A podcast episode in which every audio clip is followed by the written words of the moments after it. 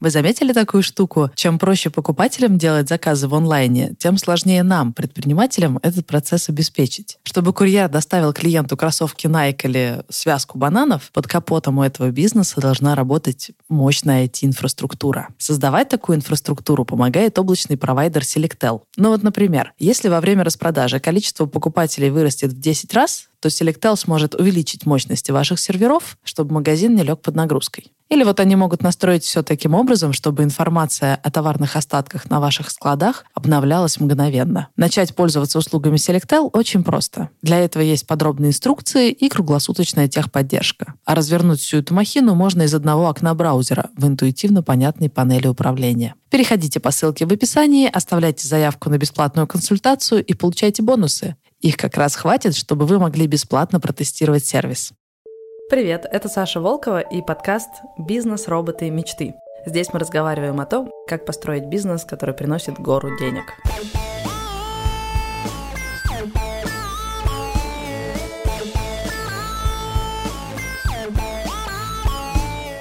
Сегодня мы обсуждаем, как сделать клиентов лояльными. Дело вот в чем. Моя кофейная точка находится внутри бизнес-центра, и туда невозможно прийти со стороны. Она за турникетами. Поэтому у меня ограниченное количество людей, которые, в принципе, могут ко мне ходить. Я не могу привести людей с улицы. Поэтому, чтобы вырастить выручку, явно мне нужно работать с этими гостями. Мне важно, чтобы они приходили только ко мне и приходили ко мне как можно чаще. Это позволит увеличить количество чеков и в итоге выручку. Как же это сделать? Я буду обсуждать это с Максимом Воробьевым и с Ильей Волковым. Привет, меня зовут Максим. Я один из э, создателей фотолаборатории «Точка цвета», и за последние два года, пока мы ведем базу клиентов, мы накопили почти 12 тысяч людей, и по нашим наблюдениям каждый третий из них является нашим постоянным клиентом. Привет, меня зовут Илья Волков, я а, сооснователь проекта «Библиотека ароматов», мы делаем ручные магазины. За четыре года, что мы занимаемся B2C бизнесом, мы сформировали базу из более чем 45 тысяч а, покупателей, где-то 20% из них мы а, оцениваем как лояльных и постоянных покупателей. Ты знаешь, в моем родном городе 45 тысяч жителей. Я вот был недавно, на прошлой неделе на стадионе, смотрел футбол, объявили посещаемость 27 тысяч чем-то человек. Я посмотрел и подумал, а у меня база вот как там полтора этих стадиона. Хорошо? Хорошо. Офигеть. Да, круто. Так, ребята, посоветуйте.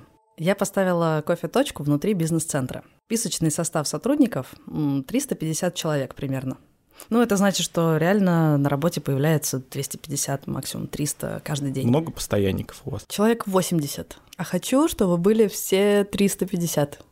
Ну, потому что если гость один раз к нам пришел в кофейню, он точно должен стать постоянником. Если он снова не вернулся, значит, ну, значит, его или уволили, или ему не понравилось. Ну, логично. А когда открывалось, сколько думала будет постоянников? Сразу все?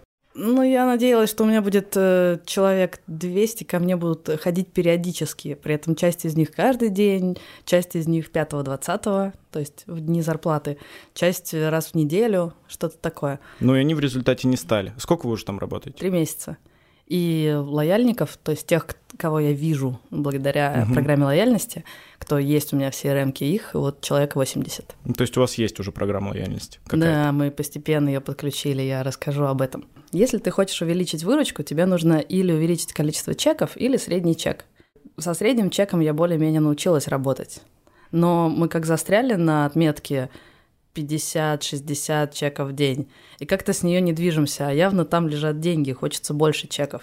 Но, блин, я же не могу привести людей со стороны, я не могу отправить промика раздавать листовки, потому что у меня закрытый периметр. Значит, надо как-то сделать э, гостей более лояльными, чтобы они не ходили в другие кофейни, чтобы они приходили к нам чаще и тратили больше. И поэтому моя проблема — сделать своих клиентов постоянными и лояльными, и как-то с ними работать, чтобы в итоге я это увидела в увеличении количества чеков. Вот такой у меня план. Ну, на самом деле прикольный план, только система лояльности, она не всегда работает так, как мы себе представляем. Когда мы начинали вводить систему лояльности, нам казалось, что мы сейчас, вау, введем ее и все. И у нас вообще конкурентов всех сотрем в порошок, и все, ну это же круто, да, там 5% баллами, там с любой покупки, особенно на низком маржинальном рынке, но это же шикарно. Но на самом деле это не так.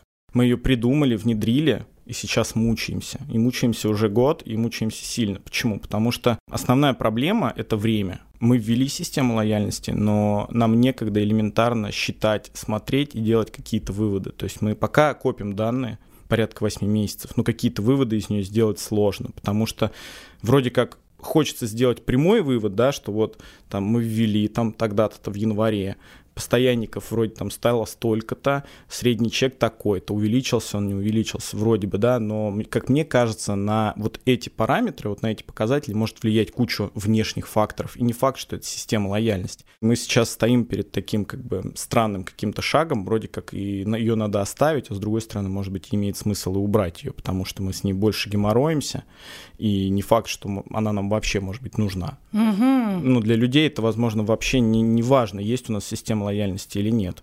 То есть им наплевать по факту. То же самое, как э, очень часто происходит вот во внешней какой-то бизнесе, во внешней среде, да, что как, какую-то скидку, которую дают первый раз, она больше, чем скидка, которая для постоянных клиентов. И это фигово. Тут то же самое может быть вполне возможно. Она должна работать сразу по многим направлениям, да, и она должна и как-то повышать маржинальность продукта, и удерживать, и как-то научиться привлекать. И вот мне кажется, что идеальная система лояльности, ту, которую мы пытались создать, она именно такая, которая сразу работает на все направления и привлекает новых, помогает привлекать привлекать новых клиентов, да, то есть различные какие-то истории там при виде друга. Она должна снижать твой расход на привлечение клиентов и повышать маржинальность, как минимум, да, то есть удерживать этих людей и тем самым повышая там что-то им допродавая. И у тебя нет ответа на вопрос, работает это или нет? Да, да. То Прикольно, есть... слушай, я тебе расскажу кое-что про это сейчас. Я что думаешь по этому поводу? У нас просто вообще какая была тоже собственная история. Мы в 2014 году работали с одним аргентинским партнером, и на тот момент мы были еще более, наверное, супер наивные. И он нам сказал, ребята, есть классная тема, открыть магазин полноценный в Москве, смотрите, отель Рад Парк Хаят вот здесь, на Неглинной, прям флагманская точка. У меня такой же а, магазин есть в Буэнос-Айресе, он качает нереальные деньги, давайте откроем, вас ждет такой же успех, как меня там. Мы подумали, почему бы нет, ударили по рукам, встретились с руководством, он нам сказал, вот есть тут 12 квадратных метров, они стоят 500 тысяч рублей. Мы немножко обалдели от oh этой суммы аренды, на что аргентинский партнер сказал, говно вопрос, не переживайте, вы отобьетесь, посмотрите, сколько я делаю в отеле у себя в Буэнос-Айресе, так что давайте я вам помогу. Это был бутик э, парфюмерии, назывался он Фуиги 1833. Мы рассказывали про э, Аргентину через, через запахи. Очень крутые, крутые ароматы, все это было круто упаковано, все стояло. Все очень стильно сделано. В интернете есть э, фотки. Но вот первый день 4 человека, второй день 3 человека, и за неделю у нас трафик был ну, от силы 20 человек, и э, я понял, что вот у нас там прошла вот эта маленькая, э, да, маленькая кучка людей, а у нас аренда за этот период там бухнула за 100 тысяч рублей. Э, мы связались с нашим партнером, он говорит, как бы, ребята, вообще ерунда, надо просто подождать, все наладится, все будет хорошо, я сейчас у тебя постик сделаю, э, придут люди. Э, но могу сказать, что в течение первого месяца ситуация не поменялась, и вообще мы поняли, что вот мы отработали первый месяц, второй, и все, конечно, жесткий такой минус. Ну, мы скажем так, по максимуму в первый период, наверное, имели человек 150-200 в своем пространстве. И как бы мы когда пришли к руководству отеля, говорим, ребят, смотрите, ну, мы не можем такую аренду добивать с таким трафиком, как бы что нам нужно делать? Можем, можем вообще отсюда выйдем?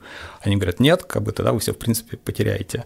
А мы связаны с партнером, как бы, что делать? Как нагонять людей? Он говорит, я не знаю, это как бы Россия, Москва, в принципе, ваш бизнес, как бы решайте мы начали продумать вообще, как мы можем из минимума выжать э, максимум.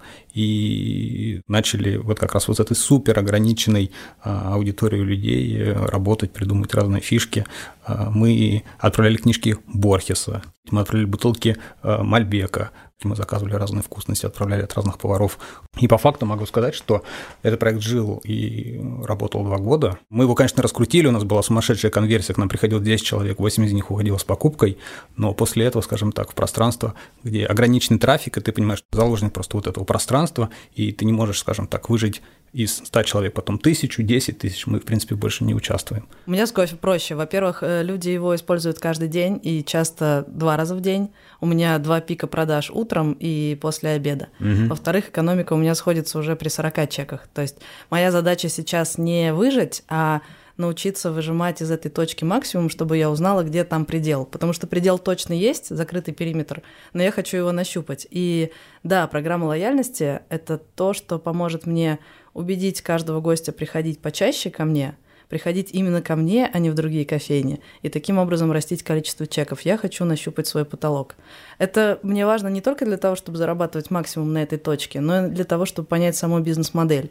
Было бы прикольно точно знать, начиная от какого количества офисников я могу делать прибыльный бизнес, и какую аренду я могу отбивать, какой у меня нормальный средний чек – то есть я пытаюсь это состряпать как модель, где я уже нащупала верхушку. И да, для этого мне нужна программа лояльности такая. Ну, ты, я, я тебя понял, просто я бы, например, для, для себя вот в своем мире, э, я, наверное, немножко по-другому задал бы самому себе вопрос, не где мой потолок, а как я могу, например, вырасти в 5 или в 10 раз, потому что словом потолок мне кажется, ты априори просто себя ограничиваешь. Это значит, что ты в ответе на этот вопрос когда-нибудь все скажешь, да, вот это потолок того, что я могу с кофе сделать. Мне кажется, я могу в 5-10 раз увеличиться за счет масштабирования. А для того, чтобы масштабироваться, у меня должна быть отбитая бизнес-модель, а для этого мне надо понять... Но нет, ты говоришь, где, где же мой потолок в этом месте, в правильно? этом месте, да. А вопрос немножко по-другому. Как я могу в этом месте вырасти, например, в 5 раз? Что нужно сделать, что нужно поменять? Может быть, это вообще не кофе. Мне думается, что программа лояльности будет э, хороша сама в себе тогда, когда она будет отвечать интересам а, тех людей, которые пользуются. Потому что, вот как говорили, имеет смысл делать программу лояльности или нет, мы, мы не понимаем. И в наших магазинах мы пришли а, к тому же, а, когда мы начисляли баллы людям, мы говорили, вот там 10% процентов а, превращается в какие-то мнимые виртуальные рубли, вы можете ими воспользоваться в будущем. А, но потом был какой-то инсайт, я даже не помню, с чем он связан, мы подумали, а почему а, мы должны людям давать что-то в будущем? Может быть, мы перестроим нашу программу, чтобы они вот пришли, и мы им говорим, ребят, вот есть там 1, 2, 3 такой алгоритм, если вы его соблюдаете, то вы плюшку получаете здесь сейчас. Вам не нужно ждать какого-то следующего раза, пятого кофе, а, десятого флакончика для того, чтобы почувствовать себя счастливым пожалуйста, придите, например, если вы покупаете уже второй продукт, то он идет э, с хорошим приятным бонусом в плане цены. Покупая третий, еще вкуснее. Ты так просто работаешь с разными показателями. Если ты э, говоришь на десятую плюшку в подарок, тогда ты э, работаешь на показатель возвращаемости. У тебя один гость должен сделать больше покупок во времени. Если ты говоришь, купи на две тысячи, тогда на, да, три, а ты, а ты, на третью тысячу Ты считала, что там человек за пятой чашкой реально возвращается? Вот, Сколько? вот, вот. Поэтому программа лояльности первая, мне кажется, она обязательно должна хорошо, удобно собирать много данных. Я хочу увидеть, что делает мой клиент, как часто он ходит, и попытаться какой-то показатель подкрутить. Какой? Можно крутить разные показатели, чтобы он чаще возвращался, чтобы он больше покупал за один раз. Ну, смотрите, сейчас мы больше говорим о гипотезах. То есть это все-таки гипотеза, то, что если мы даем человеку пятую кружку в подарок, а, то он за ней приходит или не приходит. Это строится гипотеза на этом. Вот, что, что бесит... это круто для бизнеса. Но на самом деле для бизнеса лучше, когда он за пятой чашкой не придет а придет за шестой сразу Именно, по итогу. Да, поэтому То есть бонус... ну, в этом смысл. А, поэтому, как мне кажется, ну, по крайней мере, как мы делали, да, мы, смотри, мы пытались смотреть на, четыре базовые цели любого бизнеса, да, то, что это рост доходов, как ни крути, в любой бизнес это его смысл, а, удержание клиентов, это понижение расходов и привлечение новых клиентов. То есть вот четыре базовые цели. Соответственно, в моем понимании, в нашем понимании, программа лояльности должна была закрывать потребности любой из этих четырех целей. Соответственно, когда мы говорим о пятой чашке подарок, чего плохого в этой акции? В ней плохо то, что это пятая чашка, то, что человеку нужно там как-то контролировать, считать эти чашки, да, то, что он знает там когда-то он ее получит, и он, ну, не владеет ей там этой чашкой, да, и, может быть, он вообще не чашку кофе хочет, то есть тут как бы, не знаю, такой смысл. И все-таки это какой-то урон для бизнеса, как ни крути. То есть нету здесь никакого, ну, как сказать, в чем здесь увеличение дохода? Тут я не понимаю, в чем увеличение Давай, дохода для бизнеса пятая чашка в подарок? Я супер отвечу тебе на этот вопрос. Мы в своем э, э, чатике предпринимателей обсуждали это. И да, меня, что меня прям по-настоящему внутри бесит, потому что все кофейщики, когда открывают маленькие новые кофейни, первым делом делают эти карточки пятый, шестой кофе в подарок. Когда их спрашиваешь, зачем, они говорят, ну, это повышает лояльность. И так я принято. Не понимаю, так принято. Да, и так принято. Я не понимаю, что значит повышает лояльность. На какую цифру мы смотрим, и смотрим ли мы вообще на цифру. Так что первая моя претензия, ребята, мы не можем вообще говорить ни о какой эффективности, если это не автоматизированная система, если мы не можем посмотреть в цифры. И дальше начинается, например, Ира из чатика говорит, за полгода я налила бесплатных чашек на полмиллиона. Поэтому я теперь отрубила свою программу лояльности и посмотрю, что будет. И она мне прислала прям э, фотку объявления, типа, уважаемые посетители, мы долго не повышали цены, бла-бла-бла, но вот мы решили отказаться от программы, в ближайшее время мы придумаем новую программу лояльности. И она теперь смотрит, ну, разбегутся люди или нет. Потому что даже если они разбегутся, э, там 10% из них, несмотря на это, она все равно будет в плюсе. Она так думает, но у нее программа лояльности была не оцифрованная, поэтому это все гипотезы, гипотезы, слова, слова. Поэтому что я проделала? Мне было принципиально провести сам эксперимент, чтобы я могла четко сказать на цифрах, работает ли моя программа лояльности. Сначала я примерно как вы просто собирала данные. Я подключила считыватель карточек.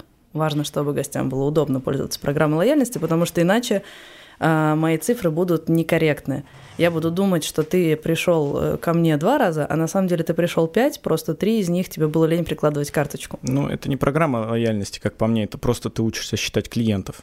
Да, начнем с этого. То есть да. это ничего общего Окей, не имеет да, с программой да. Подожди, первое, да, первое я э, это называется программа лояльности, но по факту, да, сначала я включила CRM-ку. Я поставила считыватель, чтобы люди начали э, прикладывать свои пропуска и, или там ключи от домофона, их программа распознает, я записываю их телефон и таким образом коплю базу. База копилась не очень э, активно, людям было прикольно в саму эту штуку поиграть, потому что, я не знаю, видели ли вы где-нибудь считыватели, чтобы ты мог прям карту тройка приложить, и тебя по ней узнали. Но это же прикольно, у меня такая есть, поэтому люди начали в это играться. Так я набрала первых 40 гостей. Но это не очень хорошо работало, потому что, во-первых, они не понимали, э, какой для них бенефит. Ну, мы там что-то говорили, типа 5% бонуса, но 5% от 100 рублей, серьезно, типа 5 рублей я накопил, и ради этого я приложил э, карточку, ну, странно, короче. И к тому же мои бариста редко об этом упоминали, потому что у них тогда еще не было ни регламентов, ни скриптов продаж. Ты можешь придумывать любую программу лояльности, что угодно, но если бариста не скажет магическую фразу «копите бонусы», тогда нет у тебя никакой программы лояльности. Мы это все докрутили, типа за неделю или две, докрутили по двум направлениям. Первое – мы придумали саму программу лояльности, мы поняли, что людям не очень удобно мыслить процентами, тем более если у тебя низкий средний чек, типа 150 рублей, 5% это ни о чем, да даже 10% это ни о чем. Поэтому надо говорить о каком-то подарке. Мы решили, что у нас будет каждая десятая покупка в подарок. Под капотом это просто начисление 12% бонусов. Если ты 10, 9 э, раз что-то купишь, 10 у тебя действительно будет в подарок, причем неважно что, чашки, кружки, ложки, все, что захочешь, все, все сможешь купить ну, пока на это выглядит раз. как система лояльности. Мы придумали систему лояльности, чтобы придумать систему лояльности. Ну, не, мне по... было, не, не, не, мне, э, мне важен был сам эксперимент. Мне было важно, э, все носятся с этими бесплатными чашками и при этом не понимают, они на этом зарабатывают или теряют. Мы же тут деньги пытаемся заработать. Угу. Люди делают карточки, еще печатают их в типографии за большие деньги. Сколько стоит напечатать? Ты же знаешь, наверное, нет? Не знаешь? Мы не занимаемся а, окей, окей. Вот, да дофига есть... стоит. Какая да. разница? Даже тысяча рублей на то, что ты не уверен, что это будет работать, да, да, это да. уже много. Это глупость Потом э, у тебя это занимает место. Бариста тоже. Он может допродать что-то, сказать, хотите круассан. Вместо этого он нате вам подарочную карточку. Ну, короче, все это ботва. И с одной стороны, ты знаешь точно цифру, что ты пролил на пол ляма за полгода чашек, а с другой стороны весов у тебя некая абстрактная «я повышаю лояльность». Нет, давайте оцифруем.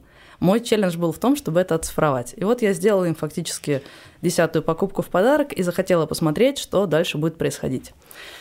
А, с тех пор прошло две недели, я посмотрела во все циферки. Что я поняла? Во-первых, за все эти две недели только примерно пять человек списали свои бонусы.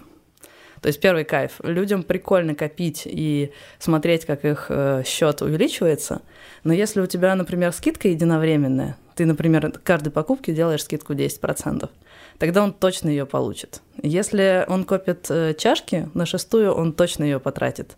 Ну, потому что так работает система. А если он копит бонусы, то он может накопить их миллион, а потом уволиться. И при этом они всегда, всегда, всегда копятся. Он не потеряет ее как эту карточку. То есть эта программа лояльности точно мне пока что за там, две недели ничего не стоила. Пять списаний, come on. При этом я получила базу клиентов. Когда я нормально прописала, что именно они получат, десятая покупка в подарок, сделала еще табличку с рекламой этой всей фигни, и прописала скрипт для продавцов, обучила им э, их говорить э, каждый раз про программу лояльности, отправила им к ним тайных покупателей, чтобы они убедились, что этот скрипт отрабатывается. За первый месяц мы накопили 40, э, за следующие две недели еще 60. Ты сказала, 5 списаний было. Это было, когда база клиентов была Какая? 60. Ну, 60. когда, она 40 до 60, когда она с 40 до 60 увеличилась вот за эти две недели. А эти 5 человек, они попадают в 40 первых, которые за месяц, или в какие-то 20? Блин, это отдельная проблема. Если бы моя программа лояльности настолько хорошо давала мне выгрузки, э, очень часто я задаю, задаюсь конкретным вопросом, например, а сколько у меня клиентов, которые покупают кофе каждый день? Ну хрен я отвечу на этот вопрос с помощью той программы, которая у меня есть. Нет, я буду сидеть, ручками заходить в каждый чек, смотреть на каждого клиента, и тогда там через три часа я что-то пойму. К сожалению, она не настолько умная, чтобы... Ну, вот смотри, а, на самом деле про умные программы и вообще про программу лояльности у нас есть такая история крутая. А, мы где-то, ну, из шести лет, пока мы занимаемся этим всем делом, мы где-то три из них тестируем разные системы. Мы по-разному называем. Мы, во-первых, для начала по-разному называли своих постоянных клиентов. То есть для, там, до этого у нас были какие-то там уровни, там, постоянный первого уровня, постоянный второго уровня. То есть, ну, дикие заморочки были с этим. Потом мы просто заставляли людей, как в фашистской Германии, копить эту скидку, чтобы они там унижались за нее, там, и я не знаю что. Ну, то есть, э, на самом деле, как бы кучу систем различных перебрали и пришли вроде как к тому, что, о, круто, сейчас все вводят, э, все вообще самые крутые ребята, которые в России открывают бизнес, вводят систему баллов. Все крутяк, мы в начале года делаем систему баллов. Как раз наша система автоматизации выкатывает обновление и говорят, все, теперь можно там систему система лояльности использовать с баллами вместе. Окей, круто, все, мы это все внедряем, сразу там сочиняем себе, что мы там, как, как, какой в этом смысл, какие плюшки мы даем клиентам, какие не даем, что мы вообще будем получать, да, то есть сразу мы обозначили, зачем мы это делаем. Во-первых, потому что на каждом, э, на каждой локации, на которой мы открыты, у нас есть конкуренты. У конкурентов нет никаких систем лояльности, у них приблизительно такие же цены. То есть первый такой триггер, который у нас сработал в нашем случае, это то, что при следующем посещении или при следующей попытке какой-то выбора нас или конкурентов, клиент, возможно, возможно вспомнит. То есть это гипотеза, хрен знает, может и не вспомнит, что вот там у меня вроде как какие-то там есть 20 или 30, 50, 100 рублей, которые накоплены, пойду туда. Угу. Второй триггер — это то, что да, мы сейчас насобираем кучу данных клиентов, кучу-кучу вообще, и потом будем использовать как-то эти данные. Как? Ну, якобы мы начнем делать какие-то рассылки, да, то есть смотреть, как часто он покупает, какой у него большой средний чек, там, в идеале вообще там эту систему соединить какой-то аналитикой, да, и видеть, откуда пришел этот постоянный клиент.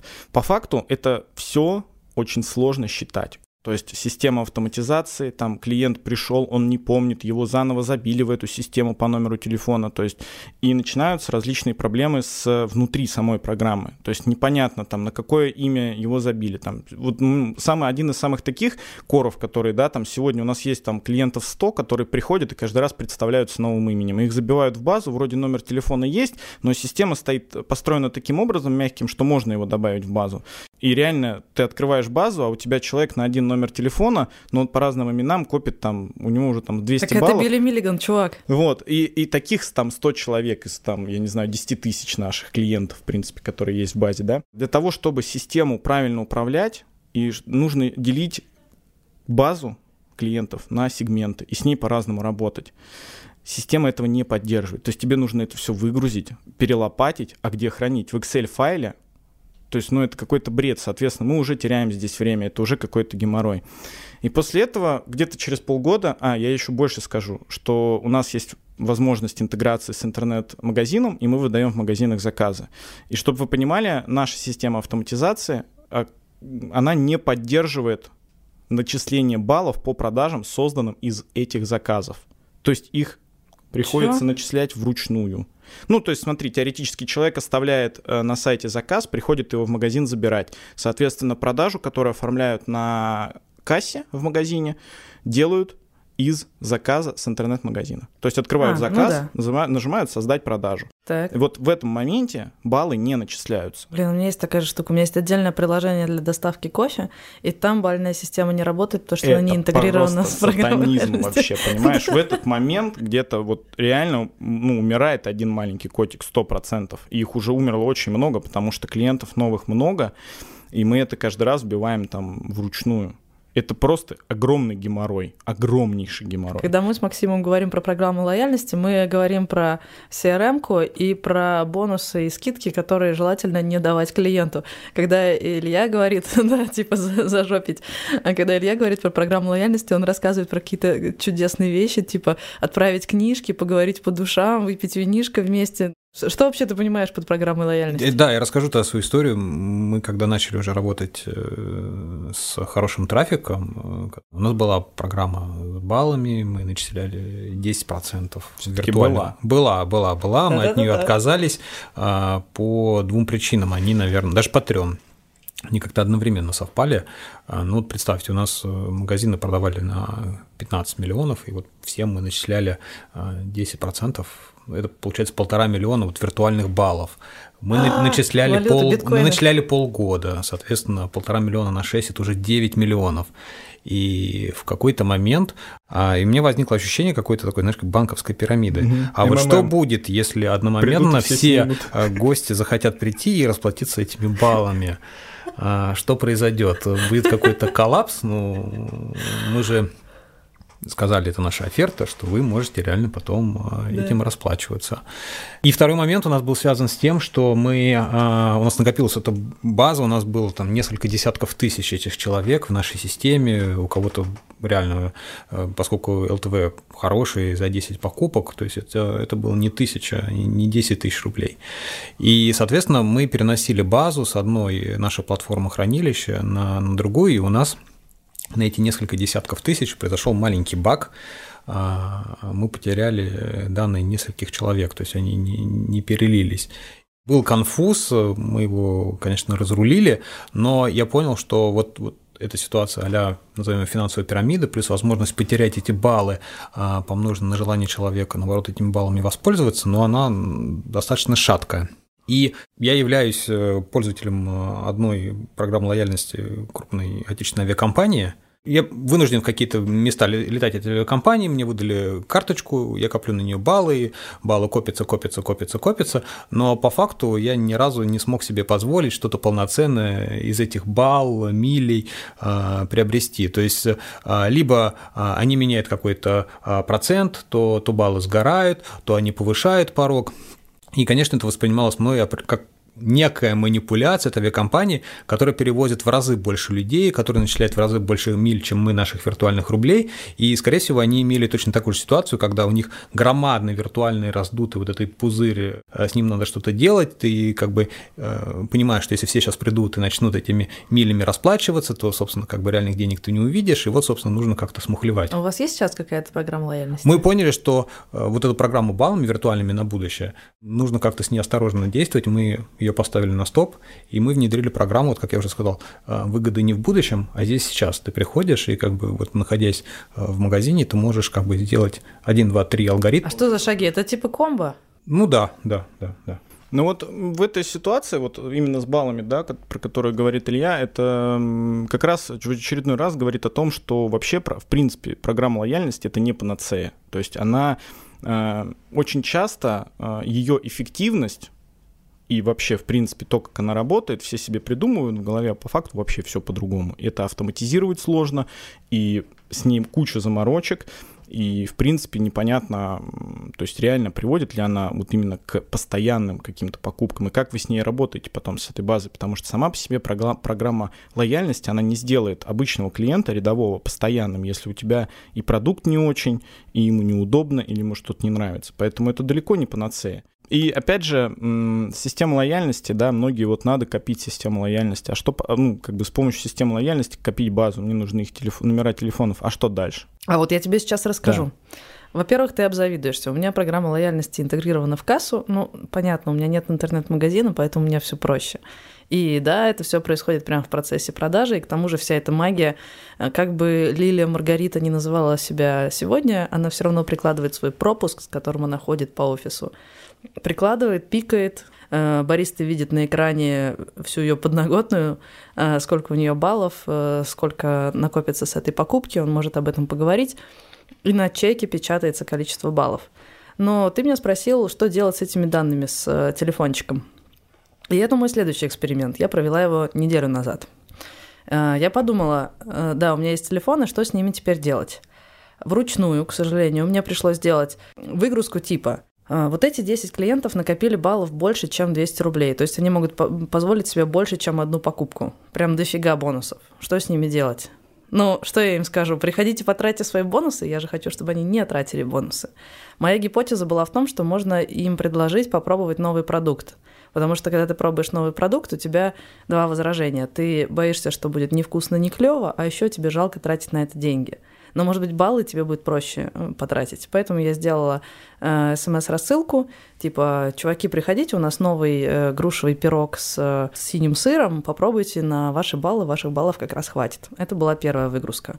И из них несколько человек реально пришли, и я вижу по чекам, что они купили пирог. Для того, чтобы это узнать, мне пришлось много потратить жопы часов, найти конкретно этого покупателя, его чек, сметчить, понять, что да, после смс он именно это действие сделал. К сожалению, вот так вот на раз это не случилось. Э, вторая э, выгрузка была э, люди, которым недостаточно бонусов для следующей покупки, им остался там один-две покупки совершить. Почему это важно? Я читала статью о том, как работает психологические программы лояльности. Как мыши к сыру, так и люди к э, подарку бегут таким темпом. Сначала медленно, но как, э, когда они приближаются к подарку, они начинают бежать все быстрее и быстрее. Поэтому, как бы я не ругалась, а я прям жутко ругаюсь на эти картонные карточки «шестая чашка в подарок», у них есть очевидное преимущество. Ты видишь прогресс. У тебя есть прогресс-бар, и ты прям видишь, как ты приближаешься к цели. И как мышка ты начинаешь там двигаться все быстрее, когда э, халява ближе. Это же гипотеза. И... Она тоже не доказана для, как эффективность для бизнеса. Ну, где это исследование? То есть, которое вот сказала, что да, компании, которые в такие карточки внедряют, они реально что-то больше начинают зарабатывать. Слушай, статья просто ссылалась на какое-то исследование, но я не копалась настолько глубоко, чтобы прям пойти это англоязычное исследование почитать, понять, действительно ли оно было релевантно. Мне кажется, это... Но гипотеза прикольная, что ты человека подгоняешь, типа, Э, не купи в очередной раз, а купи, и тогда уже на следующую покупку у тебя будет подарок. Не через 10, а прямо на следующую. Так, может быть, он и так же купил бы, пришел. К сожалению, я этого не знаю. Я гипотезу проверяла не настолько глубоко, но я этим еще займусь. Я собираюсь поковыряться хорошенько в этих циферках. Этим людям я разослала смс «Вау, у вас накопилось 136 бонусов, еще одна покупка и будет подарок». И несколько из них действительно сразу после смс то есть в течение часа или двух, пришли. Очевидно, они отреагировали на эту смс потому что прям вот в течение часа или двух. Так что у меня пока две гипотезы, что делать с этими данными. Первое, человеку, у которого много баллов, предлагать их списать, но только на новый продукт. Если э, не, не получается, лучше их не трогать, лучше не уговаривать их тратить баллы. Вторая гипотеза людям, которым еще предстоит сделать несколько покупок до приза, напомнить об этом, подстегнуть, чтобы они пришли и лишний раз купили. Просто напомните себе. В следующий раз я буду проделывать это заново и проверять, действительно ли есть взаимосвязь между этими событиями. И по основной базе людей, у которых немного бонусов, просто делать рекламные рассылки. Типа, ребята, у нас появился лата шалфей. Ну, как они иначе узнают, что у нас появился лата шалфей? Ну, появилась у нас строчка в меню, никто же не смотрит в меню, все приходят там, свой стандартный заказ делают. А так ему придет смс -ка. Когда сделаю эту рассылку, тоже поделюсь данными, сработало, нет, и на сколько процентов. Для меня все это выглядит очень сомнительно. А там open space? Да. Так открывай двери, просто ари, ребят, может, кофейку и все. Так у нас даже дверей нет, ты не понимаешь. Тем более. Мы просто, просто буквально в коридоре. Просто. Да, Никита так и делает. Он так заглядывает тебе в глаза и говорит, ну, может, кофе? Ну. А ты просто идешь на совещание, ничего не подозревал. Но мне кажется, для офисного сотрудника лишний смс в день это только лишний триггер, чтобы разбить телефон об стену, как мне кажется. То есть, ну, да, ну, этого я тоже опасаюсь. Сто процентов вообще. Когда ты сидишь и пытаешься решать какую-то сложную задачу, и тебе приходит смс, которую ты не просил, и она уже десятая, да, от такой якобы системы лояльности, и она тебе говорит о кофе, о хлебе, о микроволновке, которая тебе в данный момент не нужна, Ну, сомнительное удовольствие, я не знаю. Ну... Я два месяца назад был, был в Индии. Мы ходили на какой-то рынок. Это всегда какой-то бедлам. Но на что я обратил внимание, у них э, в определенные часы через рынок э, проходят э, мужчины с громадными чайниками, как через коромысло они несут, и проходят через лавки, и, соответственно, кто хочет, тот подходит, ему наливают а, ти или кофе. Я спросил, как бы, «А почему не так смешно ходят, здесь разливают. Он говорит, а это как бы а, часть сервиса рынка, как бы те, торговцы, кто имеет свои лавки, если не хотят получать горячий напиток, а, они просто перечисляют определенно фиксированную денежку, и, собственно, там энное количество раз в день они могут получить какой-то напиток. Абонементы. Да, по факту абонемент. Да, я думала об абонементах, но это э, да без но, на самом деле, серьезно, надо сделать. Мы такое уже делали один раз, причем в этом же офисе, и нормально заходило. Там сложность в том, чтобы их оцифровать как-то, потому что э, маржа и цена э, у эспрессо и ванильного рафа – это два абсолютно разных напитка. Ты делаешь абонемент на что именно? Мы делали два разных абонемента, на белый и на черный кофе. Но даже в рамках белого кофе маленький капучино и большой раф – это два очень разных напитка с э, очень разной ценой и маржой. Поэтому непонятно, какую цену абонемента выставлять. И, может быть, я вот сейчас ставлю себя на место сотрудника, который сидит в офисе. Вот я, может быть, даже сейчас э, не знаю, что я хочу, чай или кофе, но я вижу, что э, идет Саша с коромыслом, э, и, э, и там твой бариста предлагает такую возможность, но в большинстве случаев решение выпить кофе, а, оно эмоционально а, как люди говорят, пойдем покурим. Я не хотел курить. А вот сейчас вроде бы компания образуется, ну да, пойдем постоим, да. подымим, потрындим. Да. То есть вопрос в том, как сделать так, чтобы э, даже зачастую, если человек сам себе говорит, ну, я уже утром выпил кофе, я сейчас не хочу, э, дать ему какой-то повод для того, чтобы он здесь сейчас согласился. Есть такая фишка Саша с коромыслом, мы, правда, называем ее по-другому, доставка заварили. В чем кайф? Представьте, э, э, ты офисный сотрудник, ты приходишь, э, торопишься в офис на совещание, заходишь в переговорку, и ты в этой переговорке проведешь ближайшие два часа. Тебе там скучно, хочется спать, и еще тебе очень хочется чем-то развлечься.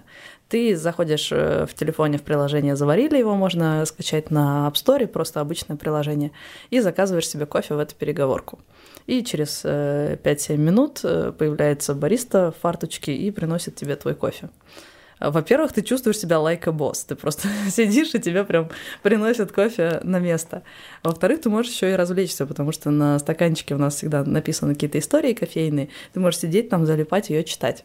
Да, ну и главное, ты просто сидишь, как-то взбодрился.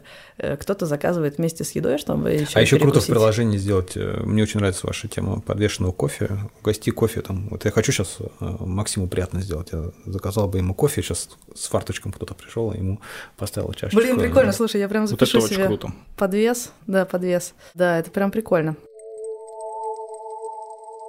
Что я поняла? Программа лояльности нужна не всем. И если ты ее собираешься запустить, тебе нужно понимать, чего ты, собственно, от нее хочешь. Например, а, я в своем офисе монополист, люди не выбирают между двумя точками, поэтому кажется, что начисление бонусов это не то, что их будет мотивировать. Их мотивирует прежде всего мое расположение – и хороший сервис, вкусный кофе. Так что не ради баллов они ко мне приходят. Я запустила программу лояльности для того, чтобы увидеть поведение пользователя. Значит, при выборе программы лояльности мне очень важно, какую именно аналитику, в каких разрезах программа мне дает. Потому что, когда ты читаешь рекламу всех этих программ лояльности, там написано всесторонняя аналитика. Но что в нее входит? Мне нужно понимать, какие именно цифры я хочу знать о своем бизнесе, чтобы строить какие-то гипотезы и что-то там про это делать. Так что в моем случае программа лояльности не ради бонусов, а ради CRM и отслеживания поведения пользователей. Это был подкаст «Бизнес, роботы, мечты». Слушайте нас везде, где вы привыкли слушать подкасты. Обязательно оставляйте отзывы, мы их все внимательно читаем. Записывали подкаст в студии «Либо-либо». Наш продюсер и редактор Артур Белостоцкий и звукорежиссер Илья Аржадеев. Спасибо, услышимся через две недели. Пока. Пока-пока, до встречи. Пока, до встречи.